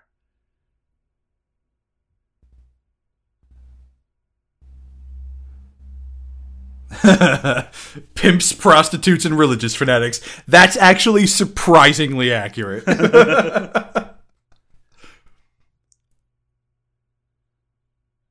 I always got a kick out of the makeup of the guy who was just behind her because we see we see him again in a second, and it's clearly just took like a handful of white makeup and just went smoosh like right across his face with it. I was just looking at her hat for too long because it starts to feel like there's just a bunch of ribbons tied together for no reason. Yeah, Look at that. Look Like- at his hat. his hat. Oh my god! Oh and he's oh, got a cape. God. He's got a cape. Like clearly they cut a they cut apart a couch and made an outfit for him out of it. And remember, it's not they. Andy Milligan did these Yeah, fucking yeah. costumes. yes, this will be perfect for the big scene. Yeah, some of the audio here is rough. it's really really tough. I mean, it's an interesting choice, you know, because like clearly he, I think he decided to just shoot audio in camera. Yeah, You know, uh, that's why you can actually hear the camera running sometimes. Yeah, because like you, like you, like you, like I feel like he really wanted it to sound like echoey. Like that's why they're in this big hall, you know. I think the shiny stuff on his outfit is uh, aluminium foil or aluminum, as we say here in the colonies. in the colonies. I just love this idea behind the scene. By the way, the idea that like, this is a you know a vampire meeting where they have to decide what they're going to do, and it's like shit's not working here. I like how he also says that part of the reason they had to go is that the UK is like a police state. After midnight, you can't even go out, or the police are just going to hassle you. And they also mention the police a lot, considering that they've been entirely a non-issue in this entire movie. Which is really funny because like like think of how much worse it's gotten. And this is like 1970 and they're talking about Yeah, right? about Britain being a police state. It's so much worse now. There's something called the NSA that they have. they're tapping our phone calls. and what about Hillary's emails? Put her in jail. we need to make we need to make the Ford line great again. Look at that fucking hat. Oh my god. If that's not supposed to be like a fucking uncircumcised penis, I don't know what is. He just said Canada, which I'm a big fan of someone saying that. yeah, we got plenty of room in Canada, man. Just come over. yeah, just go up onto the, go into like the Yukon. Yeah, right? hey, whatever.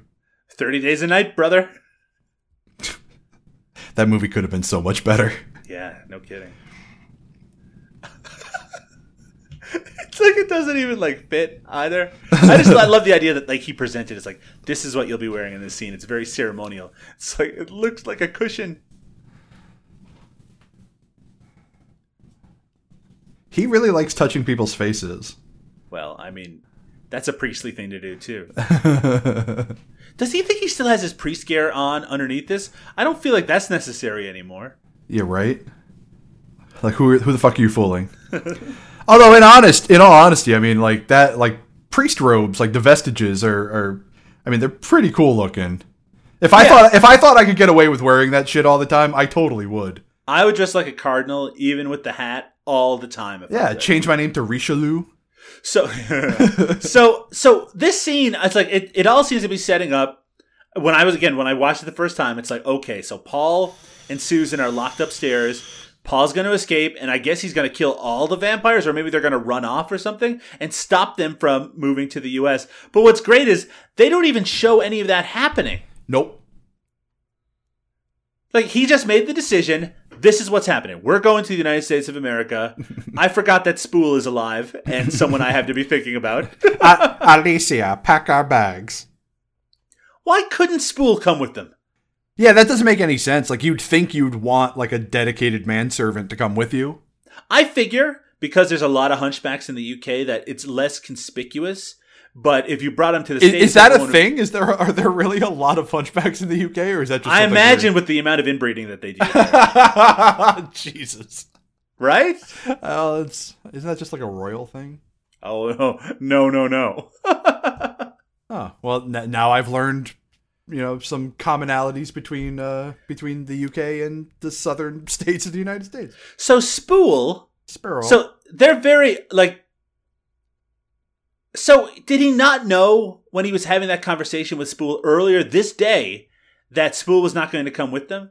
And if he did know that, you think he could have planned a better end for him than what they end up doing? So their plan is Spool is not going to come with them. Instead, they have to kill look at him. look right? look there he is. There's that guy again. fucking makeup. I love I've it. got white on my face. I'm a vampire. He's like, this isn't makeup. I just jizzed upward. Yes, look, this is a dark scene. You can't see what the fuck is going on. Bye bye, Spool. Enjoy the netherworld. Bye, spool. And it's like, go outside with the vampires. They will kill you in the most humane way possible. Now, this is really hard to see, too. Yeah, this movie, this scene is really poorly lit, but it kind of works. Yeah. Like I kind, I kind of like it because like whenever, whenever the the one light goes back onto uh, Ford, like you just get all the glares off of his uh, shiny bits. But I was actually referring to the bit, the the outside part with Spool now in a second. But Oh, I will yeah, say, if you're going to have a scene that's so dark you can't tell what's going on, it should be a scene where someone is set on fire. Oh, yeah, absolutely. Yes, he's going to Forest Lawns, which is very lovely. They watch movies there, I hear. Can you imagine? They're like vampires. You're like, oh my god, they're watching The General again? What the fuck? Oh, a special screening of The Exorcist. Everyone get up for this. You think vampires would have more energy? Well, it depends on when they last fed. And that one with the white on his face, cl- clearly it's been a while. it's been a while. Oh, Jesus Christ. There's the fire. Fire! How about a little fire, Scarecrow? I am the god of hellfire. Yeah, see, like, I don't know what's going on here, but I know it involves a hunchback being torched, so it's fine by me. Which is really a shame because man, there's there's nothing more fun to watch on a on a movie than like a full body burn. So, this is strange. Thi- yeah, this is where the movie gets really fucking weird, and that's saying something because this whole movie's been kind of fucking weird. so, he said kill Susan and Paul No, they didn't say kill Paul. They said kill Susan and knock Paul out and put him next to her so that to make it look like he murdered. to make it look like he did it. And in fact, he specifically says kill Susan like we killed the other woman. So they had to use knitting needles. I don't know why Paul would have had those on hand. You think they could use another weapon? Right. Maybe you should have strangled her or something. But well, I think they said use the same. I think they said use the same weapon they used on the other woman, so that it would look like he killed them both. oh, okay. Even though, yeah, okay. So the problem here is Oh, there's the there they are. where there's what? The I, I wish I could rewind back. She has bite marks on her neck. Yeah, I know she does. Oh, I didn't see that. The I I don't know. I've seen that Oh! movie a dozen fucking times. I've never seen that before. don't they? Don't they? Don't they show it now? Nice close up of anyway. I don't know. Why? Why did they bite her and turn her into a vampire? I don't know. Maybe she already was. But then why would he kill her at how, all? How have I never? And if she was a vampire, then how could she have her kids? Like I thought that was the whole point that she wouldn't be a vampire. This whole fucking movie's confusing. Maybe someone bit her on the sly. Ooh. Though that could have been something they brought up and mentioned. At least once. Yeah, there you go. Doesn't it show it? No, No. it's it's on the other side. Yeah, you're right. Anyway, she's a vampire now. So she's she a just- vampire now. And she goes, Paul, Paul! And then he gets up. and he's a vampire now, too. And they're going to have great. Like, is she still pregnant, you think? Well, I don't know. He's going to get his Red Wings. Oh Jesus Christ! You- you- well, actually, that sounds like it'd be something very desirable if uh, you're a vampire. Uh huh. So are they evil now just because they're vampires? Yes, I guess so. Yeah, because that's what happens. You become a vampire, and you automatically uh, lock away everything you liked in life previously, and now you just uh, enjoy vampire shit. And he's like, It's it's sort of like when you start crossfitting. Some motherfuckers are always trying to ice skate uphill. so can these vampires go out in the sun? you know it it seems like they can because like earlier uh ford says says you know oh i don't like being out in the daylight but he, clearly it doesn't hurt him Hey, is that the end of the movie? that is the end of the fucking movie it has a very sudden, strange ending. I like that they didn't show the vampires making their trip on the boat at all because a boat full of vampires would have been pretty cool. yeah Um, I like how he was like, "There's room for your personal possessions." it's just like, get your shit. We're going tonight, brother. Um, but yeah, so the vampires took over California, which explains uh, all the weirdos that are there. that actually does make sense hmm um so yeah that was uh that was the body beneath 1970 andy milligan Oh, I'm glad that you got that in there before it actually ended. Um, it's pretty good. yeah No, I, li- I like this movie. I like this movie a lot. I like I said this this is this is my favorite movie from a director who I love to hate. I mean, you know, I did bring up names like Ray Dennis Steckler and, and filmmakers like that at that time period. And I'll tell you, the that this stacks up better than a lot of the those filmmakers can do or did yeah, during. yeah, see, I, yeah, exactly. Like I, I'm a big Ray Dennis Steckler fan. Like I love, you know, Cash Flagg. uh, you know, but uh, like, but yeah, no, this this movie is hundred and fifty percent better than most of the stuff he did. Not Rat Pfink and Boo Boo, but most of the stuff he did. Like that's way better than the fucking incredibly strange creatures, you know. Uh, Yes. which, which is a great, which is a great idea for a movie, but man, is it horribly done. No kidding.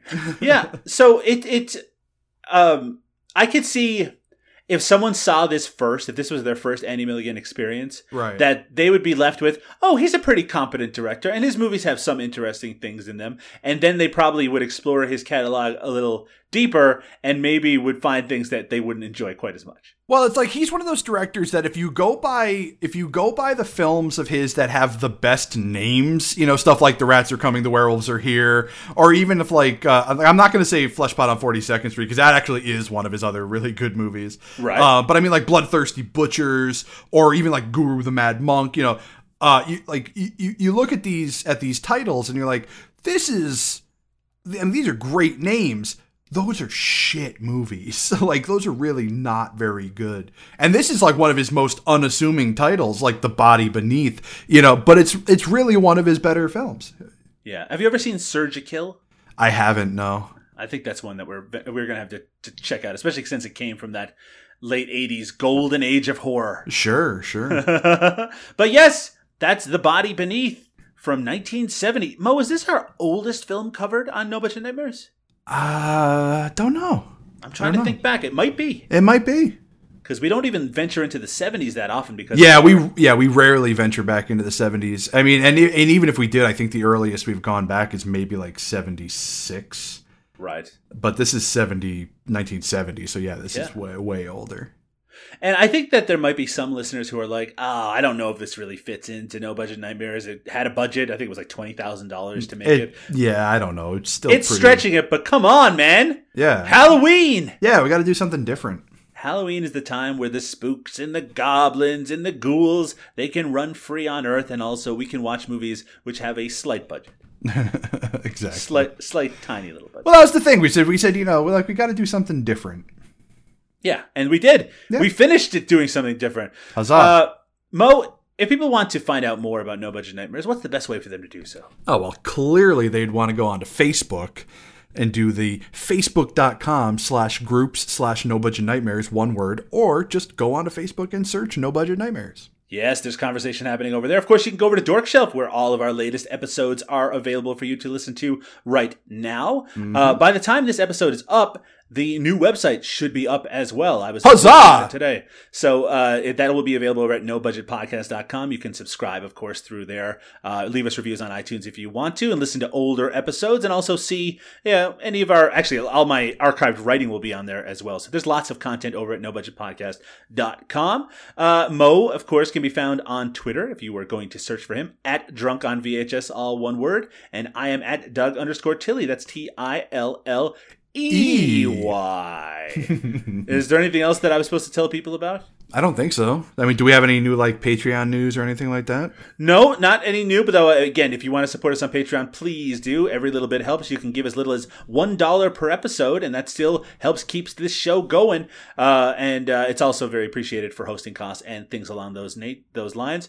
Indeed. Uh, and uh, aside from that, Mo, have you seen any good movies lately? I have Horror movies, let's yeah say. i was gonna say i've watched an ungodly amount of movies.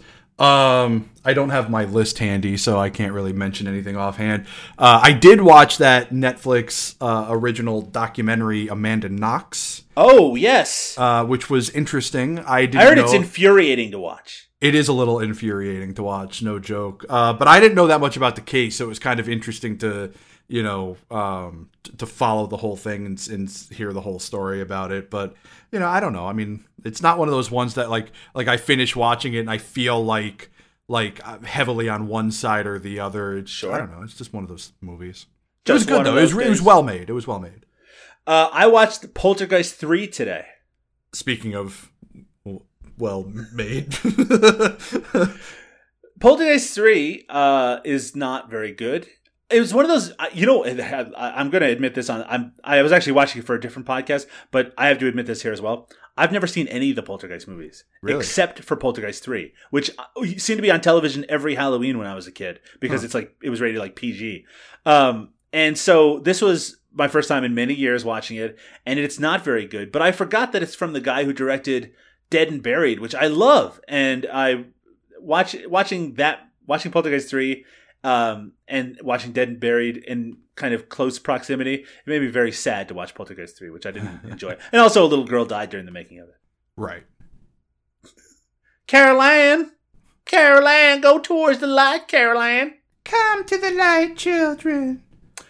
So, uh, and also I watched uh, uh, Chillerama, the anthology movie with uh, a brief appearance with Eric Roberts in it. I uh, that's one of those movies like I wanted to like it so much, and I just I don't know I just didn't really care for it. I think there are parts of it that are good. Yeah, I mean it's just standard anthology shit though. You know. Yeah, and, but I mean, it, it, it's funny because, especially because it was just four directors and they all seem to be on the same page and tonally they were in like kind of similar area. It's weird that there are such ups and downs in there, but uh, eh, there's some worthwhile stuff, and you do get to see a giant sperm attack the Statue of Liberty. Well, that's true. oh, and I watched uh, Fruitvale Station, which I know is not horror, but, Spooky. but uh, yeah, that's that was Racism is terrifying. that was definitely a movie that was uh, I probably shouldn't have watched at work. no. Yeah.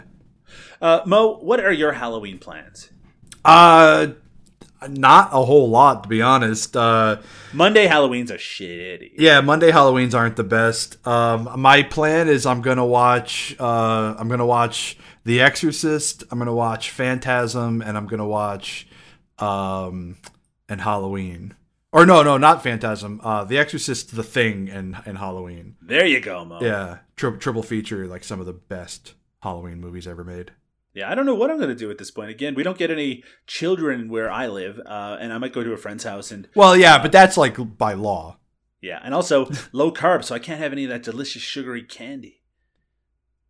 I, I don't know, man. I feel like you. I feel like you can take like, you know, one day. You could, yeah, you can, but I gotta, you know, if you're gonna stick a day, Halloween sounds nice and all, but don't you want to set it up where you got like you're gonna go for sushi and you're gonna, you know, go for ribs or shit like that? I don't know. Yeah, I you know, you guess, want, I guess. You want to be able to choose what you're gonna have. You don't want to have circumstance dictating what the fuck you're gonna eat. sure, I get that. Look, I like candy and all. but how can I take advantage of the sales the next day if I'm using up all my days, all my cheat days on Halloween? All right, fair enough. Fair All enough. right, just making sure. Look, I'm a little edgy right now because I haven't had sugar in three weeks.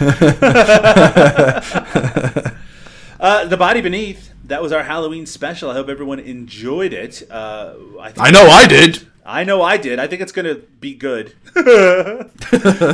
we'll be back in a couple of weeks with a brand new title. You know what's funny, Mo? I'm only realizing right now that we haven't. We talked about didn't what even title's talk about it. Yeah. So whatever. It's going to be something. It's going to be, be, another good. surprise. Probably not nearly as interesting. yeah, it, it, it definitely won't be video, so don't get used to that. Maybe Yeah. next Halloween. yeah, we'll do it like it'll be a, a tradition. Yeah, let's say that. And of course, if you do like Halloween movies, you can always check out the WNUF Halloween special episode that we did not too long ago. And also that movie, what was it called? Uh, Haunted Scary Ween. Ween. Haunted Ween, there you Haunted go. Ween. Check out our episodes on that as well. I'll post them over on the Facebook group just to remind people that we are very spooky. Indeed. Good night, everybody. Good night, folks.